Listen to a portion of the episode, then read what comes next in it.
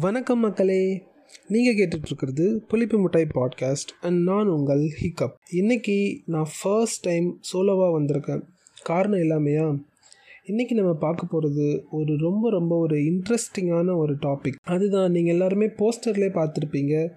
தமிழ் த classical language நம்ம எல்லாருமே அதாவது உலகம் பூரா வாழ்கிற தமிழ் மக்கள் நம்ம எல்லாருமே வந்து ஒற்றுமையாக ஒரு விஷயத்தில் இருக்குது நம்ம எல்லாருமே பெருமை படக்கூடிய நம்ம கர்வப்படக்கூடிய ஒரு விஷயம் என்னென்னா நம்மளோட மொழி தமிழ். தமிழை குறித்து தான் நம்ம இந்த எபிசோடில் பார்க்க போகிறோம் அண்ட் இன்னும் ஸ்பெசிஃபிக்காக சொல்லணுன்னா தமிழில் இருக்க இலக்கியங்கள் அதை குறித்து தான் பார்க்க போகிறோம் அதாவது literature in the Tamil language Tamil literature இன்னும் குறிப்பாக சொல்லலாம் தமிழில் இருந்த சங்க இலக்கியங்களை குறித்த ஒரு சின்ன ஒரு ரிவ்யூ தான் நம்ம இந்த எபிசோடில் பார்க்க போகிறோம் நம்ம தமிழ் மொழியோட ஸ்பெஷாலிட்டி என்ன அப்படின்றது உங்கள் எல்லாருக்குமே தெரியும். அதாவது உலகத்தில் எவ்வளவோ ஆயிரக்கணக்கான மொழிகள் இருந்தாலும் கூட ஒரு ஆறு மொழிகளை தான் வந்து செம்மொழி அப்படின்ற அந்தஸ்து கொடுத்துருக்காங்க. அதில் நம்மளோட தமிழ் மொழி ஒன்று நம்ம தமிழ் மொழிக்கு இருக்கிற கூடுதல் சிறப்பு என்னென்னா இந்த செம்மொழிகள்லே பேச்சுலேயும் வழக்குலேயும் இந்த நாள் வரைக்கும் இருக்கிற மொழி அப்படின்னு பார்த்தோம்னா சீன மொழி மாதிரியே செம்மொழி அப்படின்ற பட்டம் வந்து சும்மா கொடுத்துட மாட்டாங்க. அதுக்கு நிறைய க்ரைட்டீரியாஸ் இருக்குது ஒரு மொழியோடைய பழமை தொன்மை அதோடைய சொல் வளம் இலக்கிய வளம் அதோடைய தனித்தன்மை அப்படின்ற மாதிரி நிறைய க்ரைட்டீரியாஸ் இருக்குது அதில் குறிப்பிடத்தக்க ஒரு க்ரைட்டீரியா தான் தாய்மை. அதாவது நம்ம தமிழ் மொழி வந்து அநேக மொழிகளுக்கு தாய்மொழியாக விளங்கியிருக்கு. இதுக்கு எக்ஸாம்பிள் நம்மளுடைய Tamil and Korean language similarities எபிசோட்லேயே நீங்கள் பார்த்துருப்பீங்க. இந்த விஷயத்த நம்ம கேள்விப்படும் போது நம்ம எல்லாருக்குமே வந்து ஒரு உணர்வு வந்திருக்கும். அதாவது இந்த மாதிரி பல மொழிகளுக்கு தாயாக விளங்கக்கூடிய நம்மளோட தமிழ் மொழியில் இருக்கிற இலக்கிய வளம் வந்து எவ்வளோ இருக்கும் அப்படின்ற மாதிரி. ஸோ நம்மக்கிட்ட நிறைய லிட்ரேச்சர்ஸ் இருக்குது. வித்தவுட் ஃபர்தர் டிலே நம்ம சங்க இலக்கியங்களை குறித்து சங்க காலத்துக்குள்ளே போகலாம் தமிழோட ஆரம்பத்தை நோக்கி நம்ம போனோம்னா முதன் முதலில் தமிழர்கள் கையாண்ட எழுத்து வடிவம் அப்படின்றது வந்து தமிழி அப்படின்னு சொல்லக்கூடிய எழுத்து வடிவம் தான் இந்த தமிழியை தமிழ் பிராமி அப்படின்னு சொல்கிறாங்க அதுக்கப்புறம் சில ஆண்டுகள் கழித்து இந்த தமிழி அப்படின்ற எழுத்து வடிவம் வந்து கிரந்தா அப்படின்ற எழுத்து வடிவமாக வந்து பரிணாம வளர்ச்சி அடையுது. இந்த கிரந்தா ஸ்கிரிப்ட் அப்படின்னு சொல்லக்கூடிய இந்த கிரந்த வடிவம் வந்து பண்டைய காலத்தின் பிற்பகுதியிலும் அப்புறம் ஏர்லி மிடிவல் பீரியட்லுமே இது வந்து பேசப்படுது. ஸோ இந்த கிரந்தா ஸ்கிரிப்டில் இருந்து தான் நம்ம இப்போ பேசுகிற மாடர்ன் தமிழ் வந்து டிரைவ் ஆகிருக்கு ஸோ தமிழோட இந்த long travel more than two thousand years இந்த லாங் ட்ராவலில் வந்து தமிழ் அந்தந்த காலகட்டத்துக்கு தகுந்த மாதிரி பட்டத்தீட்டப்பட்டு இப்போ நம்ம பேசுகிற இந்த அழகிய தமிழ் நமக்கு கிடச்சிருக்கு. ஸோ இந்த சங்க காலம் அப்படின்றது வரலாற்றில் எந்த கால நிலையில் வருது அப்படின்னு நம்ம பார்க்க போனோம்னா அதே காலத்தில் அதாவது அந்த சங்க காலத்தில் எழுதின அந்த சங்க இலக்கியங்கள் நூல்கள் எழுதப்பட்ட அந்த சேம் கண்டெம்பரரி பீரியடில் வந்து க்ரீக் அண்ட் ரோமன்ஸில் இருக்கிற அந்த லிட்ரேச்சரில் வந்து சங்க இலக்கியங்களை பற்றின குறிப்பும் இருக்குது. ஸோ இதை தான் நம்ம வந்து கொராபரேட்டிவ் எவிடன்ஸ் அப்படின்னு சொல்கிறோம் ஸோ இந்த எவிடன்ஸை வச்சு பார்க்கும்போது சங்கம் பீரியட் அப்படின்றது வந்து ஒரு தேர்ட் செஞ்சுரி பிசியிலேருந்து தேர்ட் செஞ்சுரி ஏடி வரைக்கும் இருக்கலாம் அப்படின்ற மாதிரி தமிழறிஞர்கள் சொல்கிறாங்க இந்த பிசி ஏடி அப்படின்றத இப்போ வந்து சிஇ பிசிஇ அப்படின்னு மாற்றிட்டாங்க ஸோ சிஇ அப்படின்னா common era or Christian era and பிசின்றது before common era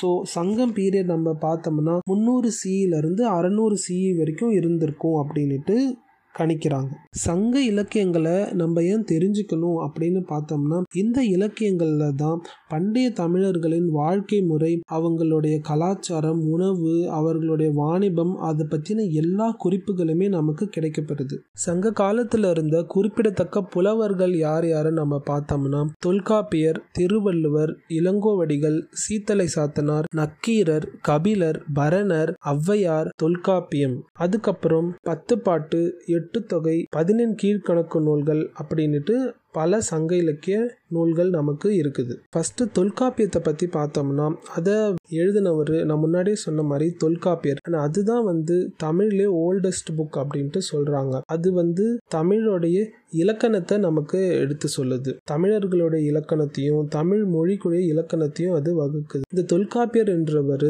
அகஸ்தியருடைய பன்னெண்டு சீஷர்களில் ஒருத்தவர். இந்த தொல்காப்பியத்தில் ஆயிரத்தி அறுநூத்தி பன்னெண்டு சூத்திரங்கள் இருக்குது. அடுத்து எட்டு தொகை பற்றி பார்க்கலாம். இந்த பேர்லே எட்டு தொகை அப்படின்னு இருக்குது எட்டு அப்படின்னா எட்டு நூல்கள் கொண்ட இந்த புக்ஸ் தான் வந்து எட்டு தொகை. தொகை அப்படின்னா தொகுக்கப்பட்ட பாடல்கள் அப்படின்ற மாதிரி அர்த்தம். இது இங்கிலீஷில் வந்து எயிட் ஆந்தாலஜிஸ் அப்படின்னு சொல்கிறாங்க ஸோ இதில் எட்டு புக்ஸ் இருக்குன்னு சொன்னேன் இல்லையா? அது என்னென்னு பார்த்தோம்னா ஐங்குறுநூறு அகநானூறு நற்றிணை குறுந்தொகை புறநானூறு கலித்தொகை பரிபாடல் பதிற்றுப்பத். இது ஒன்று ஒன்றுத்த பற்றியும் ஒரு ஷார்ட் இன்ட்ரோ கொடுக்கணும் அப்படின்னு பார்த்தீங்கன்னா நான் ஃபஸ்ட்டு சொன்ன அந்த ஐங்குறு நூறில் வந்து மொத்தம் ஐநூறு பாடல்கள் இருந்திருக்குது. ஸோ ஐங்குறு நூறு அப்படின்னு சொல்கிறாங்க ஸோ சின்ன சின்ன ஒரு ஐநூறு பாடல்கள் இருக்குது இதை தொகுத்தவர் கூடலூர் கிழார்.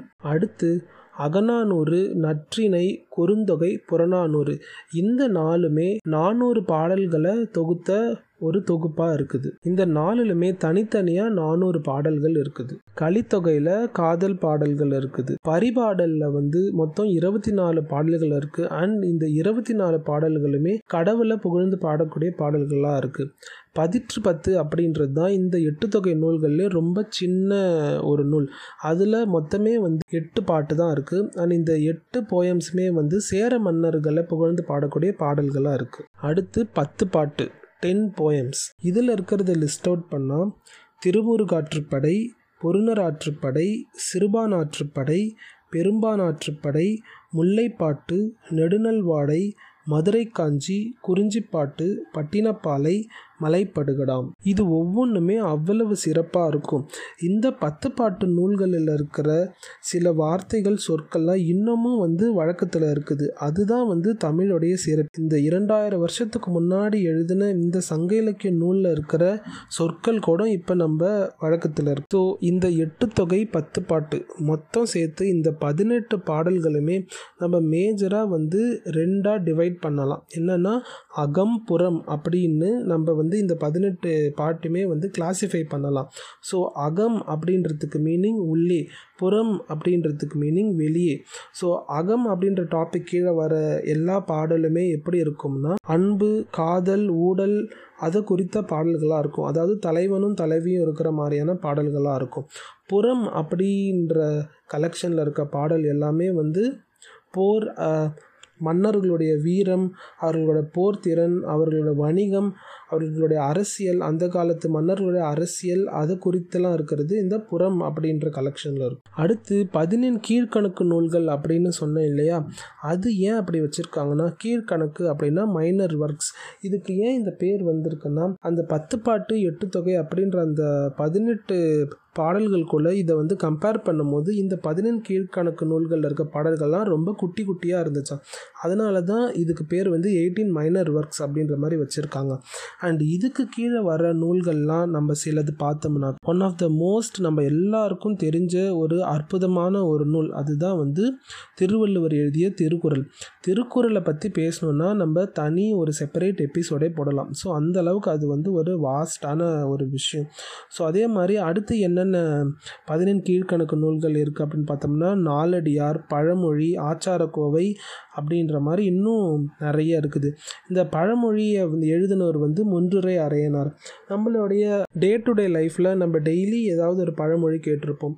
ஃபார் எக்ஸாம்பிள் மின்னுவதெல்லாம் பொன்னல்ல ஆழமறியாமல் காலை விடாதே அப்படின்ற மாதிரி நம்மளோட தாத்தா பாட்டி சொல்லக்கூடிய நிறைய பழமொழிகள் அப்புறம் பட்டிமன்றத்துலேயும் வந்து யூஸ் பண்ணுற நிறைய பழமொழி நம்ம கேட்டிருப்போம். அடுத்து காப்பியங்களில் பார்க்க போனால் நம்மக்கிட்ட ஐம்பெரும் காப்பியங்கள் அப்படின்ற தொகுப்பு இருக்குது. அதாவது இந்த ஐம்பெரும் காப்பியங்கள் அப்படின்றதுக்கு கீழே வர்றது என்னன்னு பார்த்தீங்கன்னா சிலப்பதிகாரம் மணிமேகலை சீவக சிந்தாமணி வளையாபதி குண்டலகேசி. இந்த அஞ்சுமே வந்து ஒரு ஒரு ஆர்னமெண்ட்ஸை குறிக்கிற மாதிரியான பெயர்களாக வந்திருக்கும். ஸோ இந்த அஞ்சுத்தில் வந்து சிலப்பதிகாரம் அண்ட் மணிமேகலை இது ரெண்டுத்துமே வந்து இரட்டை காப்பியம் அப்படின்ட்டு தனியாக சொல்லுவாங்க. இந்த இரட்டை காப்பியம்ன்றது வந்து போஸ்ட் சங்கம் பீரியடில் எழுதப்பட்டதாக சொல்கிறாங்க அதாவது சங்கம் அருவிய காலத்தில் எழுதப்பட்டிருக்கும் அப்படின்னு சொல்கிறாங்க இந்த சிலப்பதிகாரத்தை எழுதினவர் வந்து இளங்கோவடிகள். சிலப்பதிகாரத்தை பற்றி ஷார்ட்டாக சொல்லணும்னா அத்தானி மண்டபத்திலே அரியணையிலே வீற்றிருந்த மன்னனிடத்திலே சத்தான சொல்லெடுத்து முத்தான வாதம் படைத்து தன் அத்தான் நிரபராதி என்ற வித்தாரக்கல்லியோட கதை தான் சிலப்பதிகாரம். அடுத்து மணிமேகலை வந்து கிட்டத்தட்ட சிலப்பதிகாரத்தோட கண்டினியூவேஷன் மாதிரி தான் வரும். அதை எழுதினவர் சீத்தலை சாத்தனார். ரெண்டு பேருக்கு பிறக்கிற பெண் பிள்ளை பேர் தான் மணிமேகலை.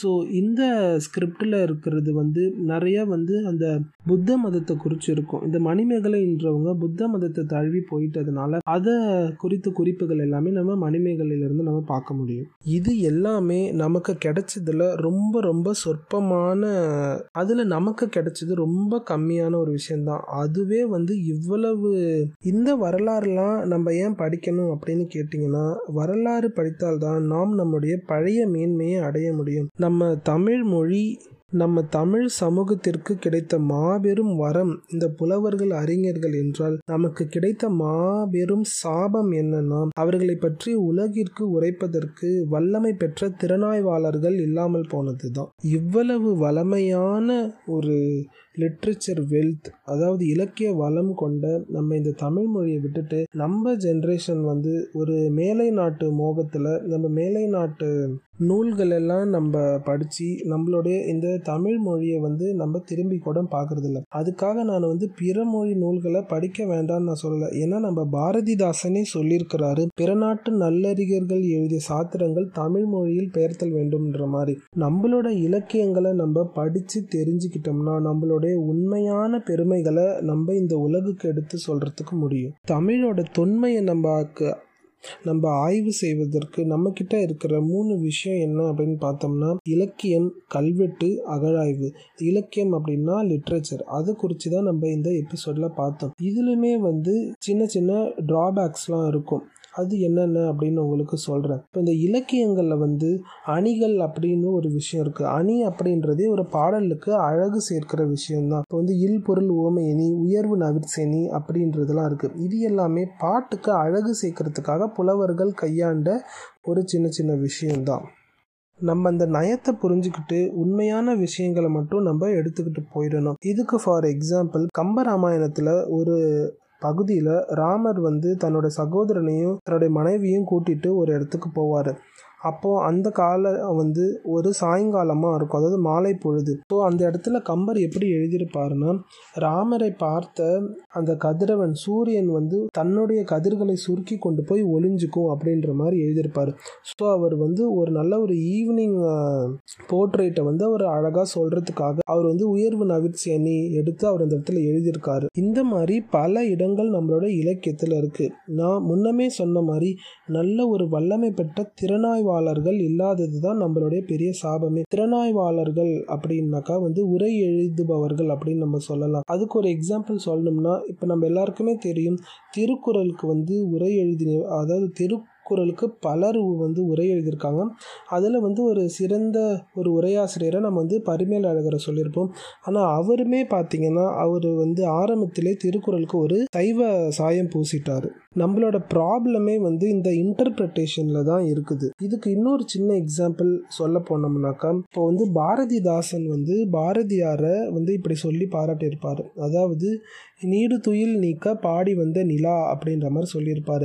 இதை நம்ம அப்படியே வந்து ரொம்ப வேகா மேலோட்டமாக பார்க்க போனோம்னா நீடு துயில் துயில் அப்படின்னா வந்து தூக்கம் ஸோ நம்ம வந்து நெடுங்காலமாக அதாவது நம்மளோட தூக்கத்தை வந்து நீக்கிறதுக்கு இப்போ நம்ம தூங்கிட்டு இருந்தோம்னா நம்மளை எழுப்புறதுக்கு சூரியன் தானே வரணும். ஆனால் இவர் வந்து பாடி வந்த நிலா அப்படின்னு சொல்கிறாரு இதில் வந்து கான்ட்ரரியாக இருக்கே. என்னடா இப்படி சொல்கிறீங்க அப்படின்ற மாதிரி நம்ம கேட்போம். ஆனால் அவர் எந்த அர்த்தத்தில் சொல்லியிருக்கணும்னா நீடு துயில். அவர் சொன்ன அந்த தூக்கம் அப்படின்றது நம்மளுடைய அறியாமை தூக்கத்தை தான் அவர் சொல்லியிருப்பார். ஏன்னா பாரதியார் வந்து ஒரு விடுதலை போராட்ட காலத்தில் இருந்த ஒரு புலவர் இல்லையா? அவருடைய மிகப்பெரிய புலமை எல்லாமே வந்து அந்த விடுதலை போராட்டத்தை குறித்து எழுதுகிற அந்த பாடல்கள்லேயே வந்து போயிடுச்சு. நம்மளோட தமிழ் அறிஞர்கள் என்ன சொல்கிறாங்கன்னா அவர் அந்த காலகட்டத்தில் பிறக்காம வேறு காலத்தில் பிறந்தாலும் அதுக்கு முந்தைய காலத்தில் பிந்தைய காலத்தில் பிறந்தாரோ நம்ம வந்து பாரதியார் கிட்டேருந்து ஒரு மிகப்பெரிய வந்து ஒரு இலக்கிய வளம் நம்ம வந்து நமக்கு கிடச்சிருக்கோம் அப்படின்ற மாதிரி சொல்கிறாங்க ஸோ அந்த மாதிரி தான் வந்து நிறைய இடங்கள் இருக்குது. அடுத்து வந்து கல்வெட்டு. கல்வெட்டுனா இன்ஸ்கிரிப்ஷன்ஸ் கல்வெட்டுலையுமே வந்து சில தவறுகள் அங்கங்கே இருந்திருக்கலாம். இதுக்கு ஒரு எக்ஸாம்பிள் சொல்லணும்னா ராஜேந்திர சோழன் வந்து கோயில் கட்டுறதுக்காக சோழிங்க நாட்டை வந்து படையெடுத்து போய் அங்கே இருக்கிற பொருட்கள்லாம் கொள்ளையடிச்சிட்டு வந்து இங்கே கோயில் கட்டுறாரு. ஸோ அந்த காலத்திலலாம் இப்படி தான் நடக்கும். இந்த மாதிரி இன்னொரு நாட்டுக்கு போயிட்டு கொள்ளையடித்து எடுத்துகிட்டு வந்த பொருளை தான் இங்கே கோயில் கட்டி நான் பெரிய பக்திமான் அப்படின்ற மாதிரி சொல்லிப்பாங்க. ஸோ இந்த இடத்துல இருக்கிற கல்வெட்டில் இப்போ ராஜேந்திர சோழன் எழுதுகிற கல்வெட்டில் எப்படி இருக்குன்னா அவர் வந்து கொள்ளையடிக்க போகும்போது அவர் எல்லையிலே அவங்களுக்கு தேவையான பொருள்லாம் எடுத்துகிட்டு வந்துட்டாங்க. ஸோ இவரோட கல்வெட்டில் வந்து நாங்கள் வந்து எல்லையிலே தேவையான பொருட்கள்லாம் எடுத்துகிட்டு வந்துட்டோன்ற மாதிரி பொறிச்சு. ஆனால் இதே விஷயத்த வந்து அந்த சோழிக நாட்டில் இருக்க கல்வெட்டில் எப்படி எழுதியிருப்பாங்கன்னா ராஜேந்திர சோழன் எங்களை படையெடுக்க வந்தார் நாங்கள் அவரை எல்லையிலே அடித்து விரட்டிட்டோம் அப்படின்ற மாதிரி எழுதுவாங்க. ஸோ இதுலேயுமே வந்து ஒரு சின்ன டிஸ்டன்ஸ் இருக்குது. ஸோ எல்லாத்துலேயுமே வந்து சின்ன சின்ன குற்றமும் இருக்கக்கூடும். இதுக்குமே வந்து நம்ம திருவள்ளுவர் வந்து ஒரு அழகான குரல் சொல்லியிருக்காரு. என்னன்னா குணம் நாடி குற்றமும் நாடி அவற்றுள் மிகை நாடி மிக்க கொழல் அப்படின்னு சொல்லியிருக்காரு. நம்ம அதில் இருக்கிற பாசிட்டிவ் விஷயத்த நம்ம எடுத்துக்கணும். அதாவது அன்னப்பறவை வந்து பாலில் வந்து தண்ணியிலேருந்து பிரித்து எடுக்கிறது போல் நம்ம இதில் இருக்கிற நம்மளோட உண்மையான வரலாறு நம்மளுடைய உண்மையான வந்து ஒரு பெருமையை நம்ம வந்து பகுத்தறிஞ்சிக்கணும். இன்னொரு ட்ராபேக் பார்த்திங்கன்னா நம்ம தமிழ் இலக்கியங்களில் நம்ம நம்ம நிறைய இடத்துல மனிதர்களை மனிதர்களாக பார்க்கறது இல்லை ஒரு நல்ல மனிதர்களை வந்து தெய்வமாகவும் கெட்ட மனிதர்களை அரக்கனாகவும் தான் நம்ம பார்த்துருக்கோம். ஸோ தமிழும் சமயமும் அதாவது ரிலீஜன் வந்து ரொம்ப ஒரு பின்னி பிணைஞ்சே இருந்திருக்குது அந்த கால இலக்கியங்களில். ஸோ நம்ம பாரதிதாசன் சொல்லியிருக்காரு தமிழ் மொழியில் மதங்களை சா சாய்க்காமை வேண்டும் அப்படின்ட்டு அந்த மாதிரி தமிழ்ன்றது ஒரு சமயத்துக்கு உரிய மொழி கிடையாது. அது ஒரு பொதுவான மொழி. ஸோ எல்லா சமயத்தாருமே தமிழ் இலக்கியங்களை படித்து தெரிஞ்சு அதோடைய சுவையை நம்ம ருசிக்கலாம்.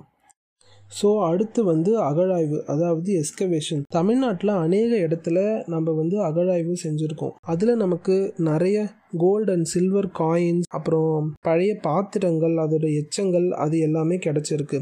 நம்ம குறிப்பாக சொல்லணும்னா சில இடங்கள் அதாவது ஆதிச்சநல்லூர் அப்புறம் பாண்டிச்சேரி பக்கத்தில் இருக்கிற அரிக்கைமேடு அப்புறம் இப்போ ரீசெண்டாக சொல்லப்போனால் கீழடியில் நம்ம இன்னும் தோண்ட தோண்ட நமக்கு இன்னும் அநேக வந்து ஒரு அதிசய பொருட்கள்லாம் நமக்கு கிடைச்சிட்டு இருக்குது ஸோ வித் திஸ் நம்ம பாட்காஸ்டோட எண்டுக்கு வந்துட்டோம்.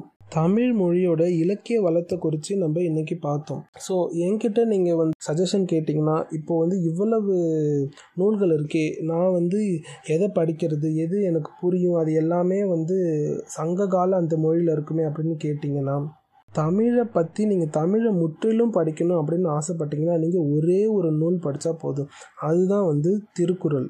திருக்குறளில் சொல்லப்படாத கருத்துக்களே கிடையாது அப்படின்ட்டு நம்ம எல்லாருக்குமே தெரியும். அதனால தான் திருக்குறளை வந்து ஒரு தமிழ் பைபிள் அப்படின்னு கூட சொல்லுவாங்க. ஸோ அடுத்து நம்மளுடைய இந்த பெருமைகளை வந்து நம்ம மட்டுமே பேசிகிட்டு இல்லாமல் உலகத்தாரை வந்து நம்மளோட பெருமையை பேச வைக்கணும். அதுக்கு வந்து ஒரு நல்ல எக்ஸாம்பிள் பார்த்தீங்கன்னா புறநானூறு.